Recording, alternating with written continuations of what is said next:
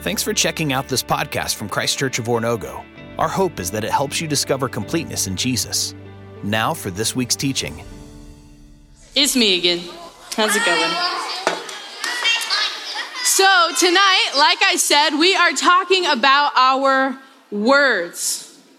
And truly, the whole point of tonight is for you to understand and for us to understand that our words are powerful. And this is something we can observe. This is something that we know is true, right? Like you hear a certain phrase and you immediately have a reaction to that phrase, right? Like, like you hear phrases in life and you either, you like sometimes it actually like convinces you to like move and do something. Other times, maybe it makes you feel something. Other times, um, maybe, well, sometimes maybe it's a negative feeling that it has on you.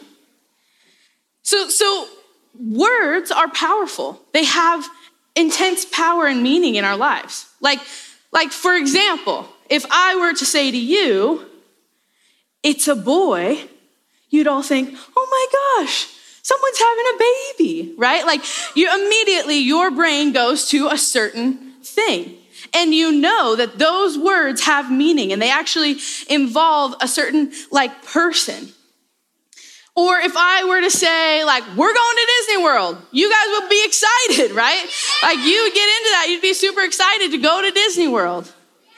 If I said, uh, I, if I said, Houston, we have a problem, right? Like, you'd be like, uh oh, do I want to know, right? Like, what's going on? What's the sitch? And then if I followed Houston, we have a problem with the toilet is clogged, you'd be like, no scos. I'm not, not me, right? Like words have meaning, they have power, and they evoke in us, they, they make us act.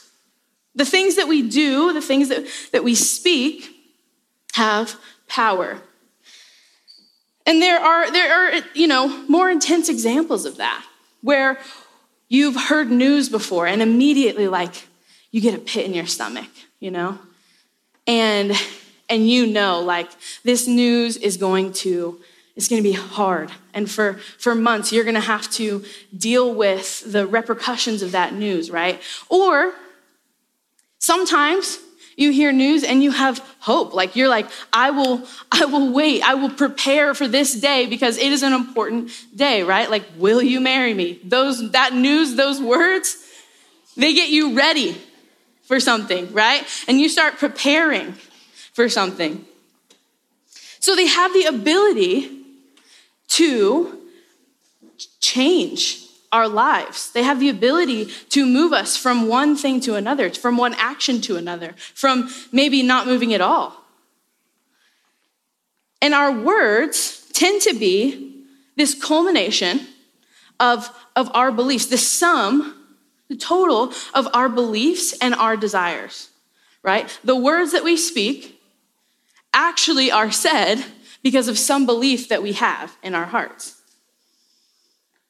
And James, the brother of Jesus, wrote a book in our Bibles. It's in the New Testament. And uh, in the third chapter of that book, he kind of like takes a break and he has this like poetic paragraph about our words and, and what they mean and, and, and how we use them and just the power, truly, the power that they hold. But leading up to that, that paragraph about our words, James is making one point. He's making one point up to this point in his book. And that is when you believe in God, when you believe in the God of the Bible, your actions prove it, right? Like the things that we do are actually the result of what we believe. And in chapter three, it's really no different. He's, he's, he's maybe like adding on to that and saying, it's not just your actions, but it's also your words. Your words show people what you believe. Our words reveal what we believe. They reveal what we believe about each other. They reveal what we believe about ourselves. They, they even reveal what we believe about God. And so James takes this break to say, our words are important. How we use our words are important. And, and I want to read, it's, it's a good chunk of, of verses that I want to read with you today. But all of these verses, I mean, James feels strongly about these words that we are using. And so I want you to follow along with me. I'm going to put the, the verses up on the screen, and there's going to be some, some of the words are going to be in red. Okay, so when the words are in red, I want you to read them. Can we do that? Yeah. Thumbs up, yes? Okay. So let's read the verses together. James chapter 3, verses 1 through 12. It says, Not many of you should become teachers, my fellow believers, because you know that we who teach will be judged more strictly. We all stumble in many ways. Anyone who is never at fault is perfect, able to keep their whole body in check.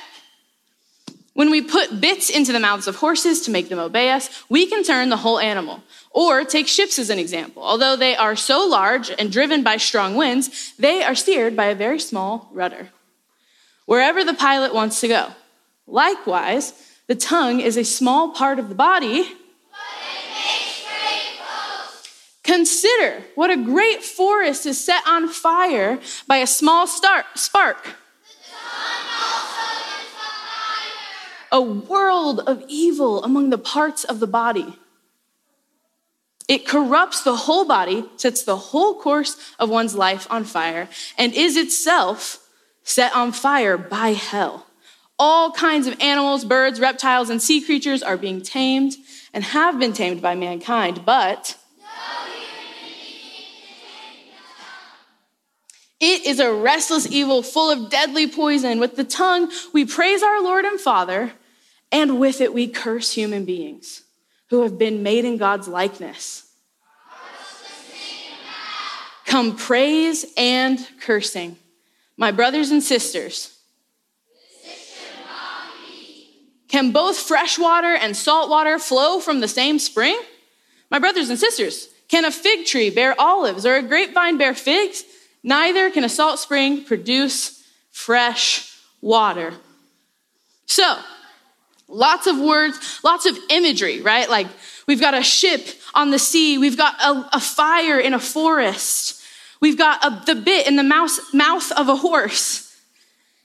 These are big examples and, and illustrations for just how powerful, just how important our the words that we speak out of our mouth are. And, and Clearly, James seems to be convinced that our tongues should not be in charge. Like our mouths, the words that we speak, they should not be the leader of our lives. In fact, he says, you need to figure out how to tame your tongue. Like a wild animal needs to be tamed. Has any of, have any of you ever tamed an animal before? Okay? Like maybe a house cat or like a pretty already domesticated dog, right? But have you ever like seen a wild horse before? A wild horse has no reason to think that you could control it and it will it will try to convince you of that as well. But someone who tames horses can tell you that you have to know the horse. You have to know what upsets the horse, you have to know what the horse needs, and eventually you can tame a horse. But James says like, good luck with the tongue. That's not happening. You can't do, he literally says, no human being. That includes everyone in the room. No human being is able to tame their tongue. But words are powerful. Words are powerful. And so you and I, we have to figure out, we have to decide how we are going to tame our tongue. What needs to happen, I guess? If we can't tame it, who can? And, and what does that look like? And, and what does a tamed tongue look like versus an untamed tongue?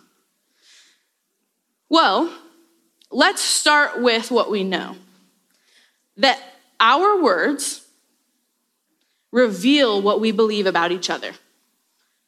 If you were to take an inventory, maybe literally, maybe just of today, if you were to take an inventory of what you said today, who you said it to, why you said it, I would, I would guess that the majority of you in this room would at some point raise your hand to the, to the question, like, did you mean to say that? No, like, no, you didn't, right? It just, you, you probably would say something like, I don't know what happened. Like, it just came out.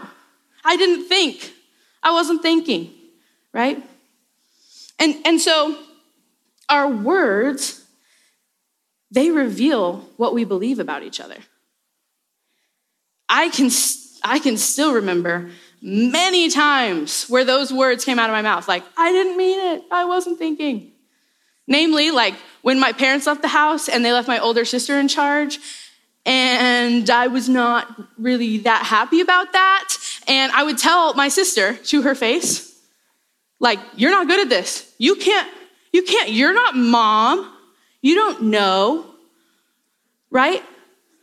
And all of a sudden, what I believe about my sister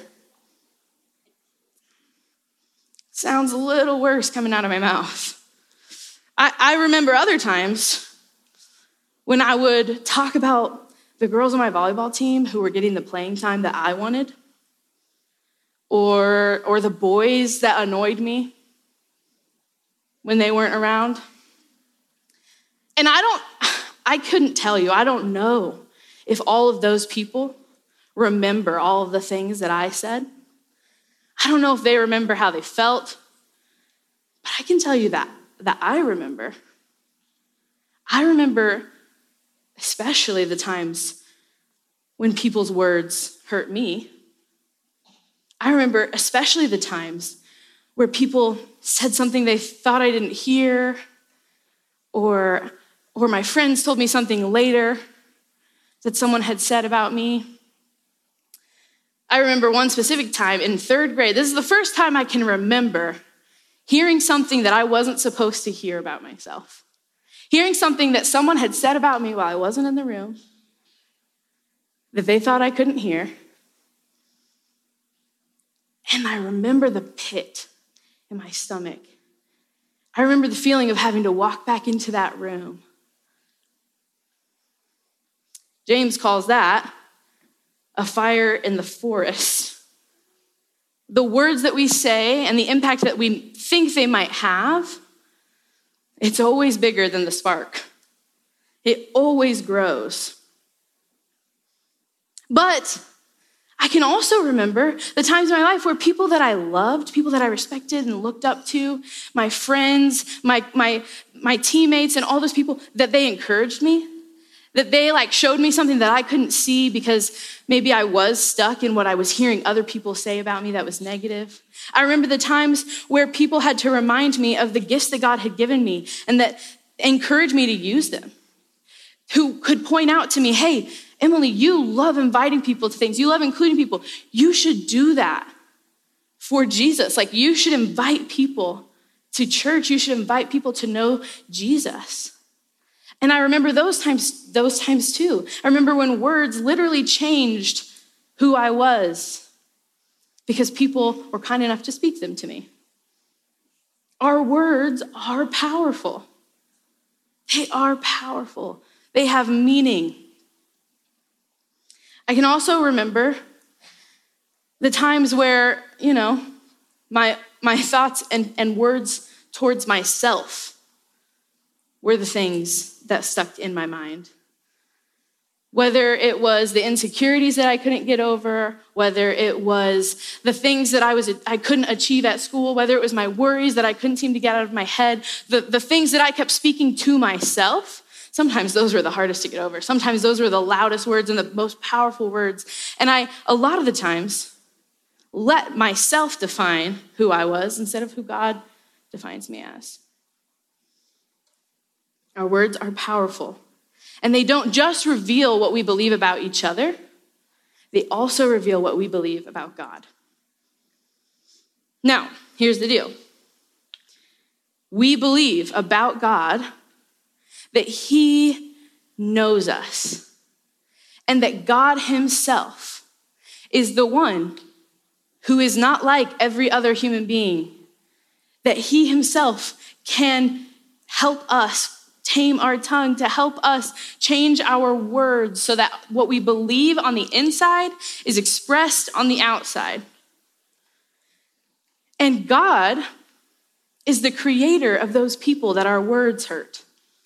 God is the creator of those people. James says that everyone is made in the likeness of God. And so, people, when you are speaking to someone made in the image of God,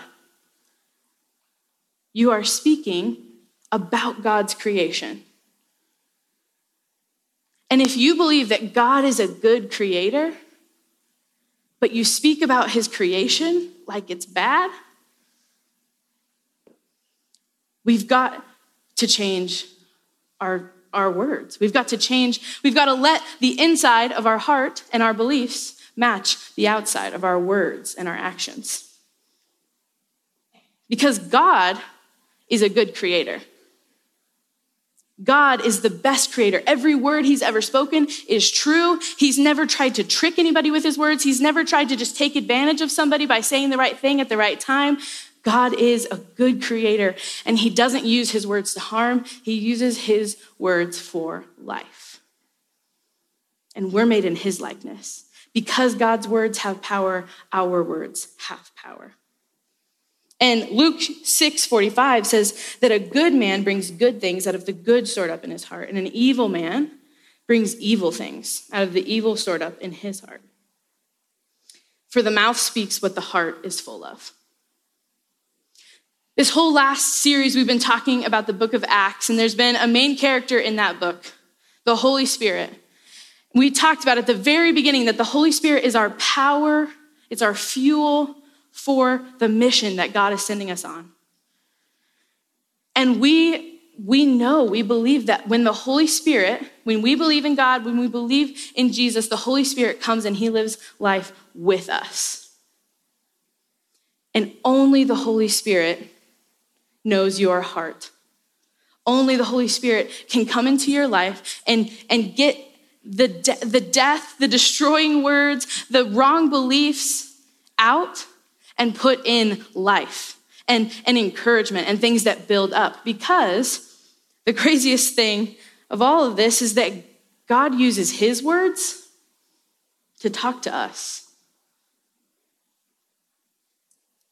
And God tells us how to use his words over and over and over again. In, in the Ten Commandments, even, God says, You will want to use your words to just swear by my name so that people trust you, but, but don't. Use your words for the truth. Jesus says, hey, don't call your brother and sister a fool. Don't say, Raca, don't use your words to hurt people.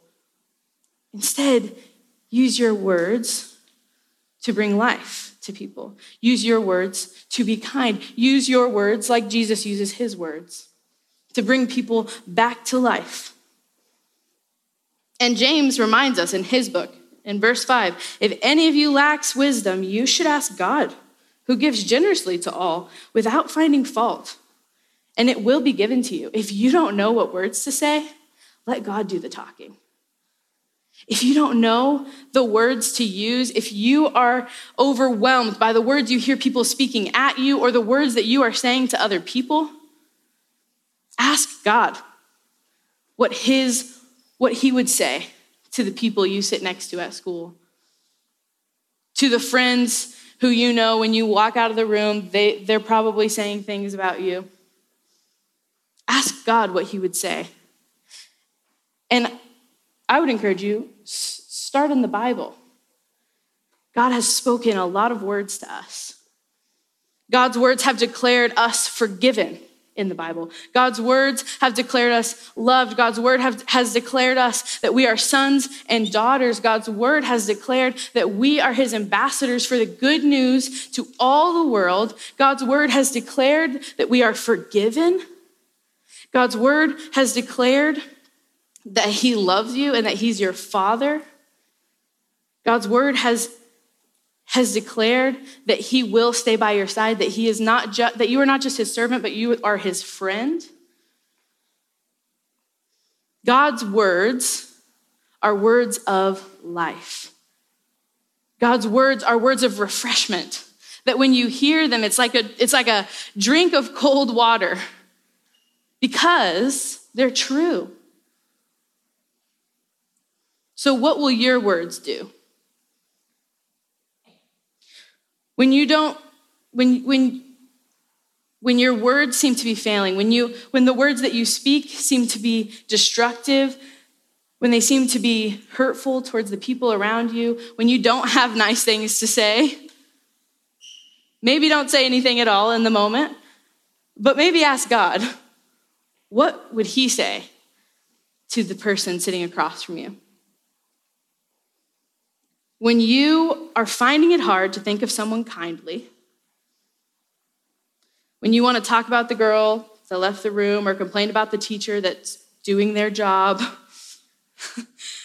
or point out someone's insecurity, or burst out into anger and use inappropriate words, think of the one who created those people. Think of the words that he has spoken about those people when you're finding it hard to think kindly of yourself, when all you see are your faults, or you can't seem to stop worrying about everything in your life. Or, or when the things around you seem too overwhelming to handle, and you are telling yourself, I cannot do this. It seems impossible. Think of the one who created you. Because he speaks life, not destruction. God's words have been powerful to you and to me. God's words in, in our lives has offered us resurrection. And because God has created us in his likeness, our words are powerful.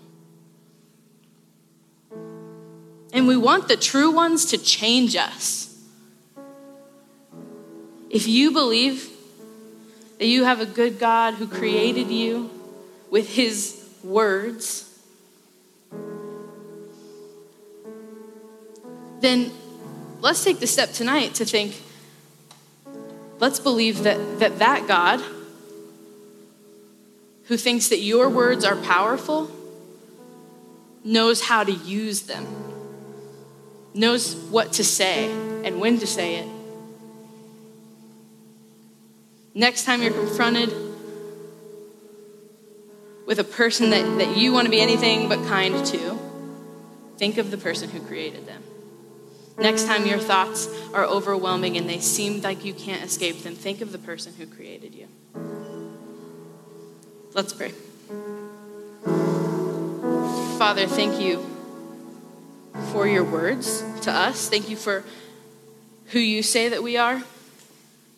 I pray that you would teach us who we are, that you would give us hope and, and joy and life through the words that you, you speak to us. I pray that the people in this room would do the same thing for the, the people sitting next to them, for the people that they sit with at school, for their siblings and their parents.